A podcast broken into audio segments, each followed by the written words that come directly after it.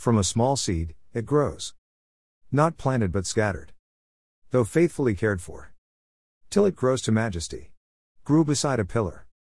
A pillar of a great mansion. Flaws appear then cracks. The mansion is so flimsy. At the wrong place, it grew. Was a facade of comfort.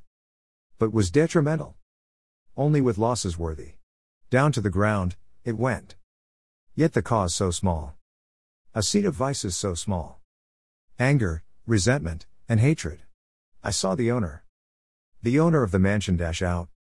In shouts and bitter weeping, he said, I should have cut the tree when I say it had no shadows. Kashkash Margaret. Written in 2019 at Kashkashorates.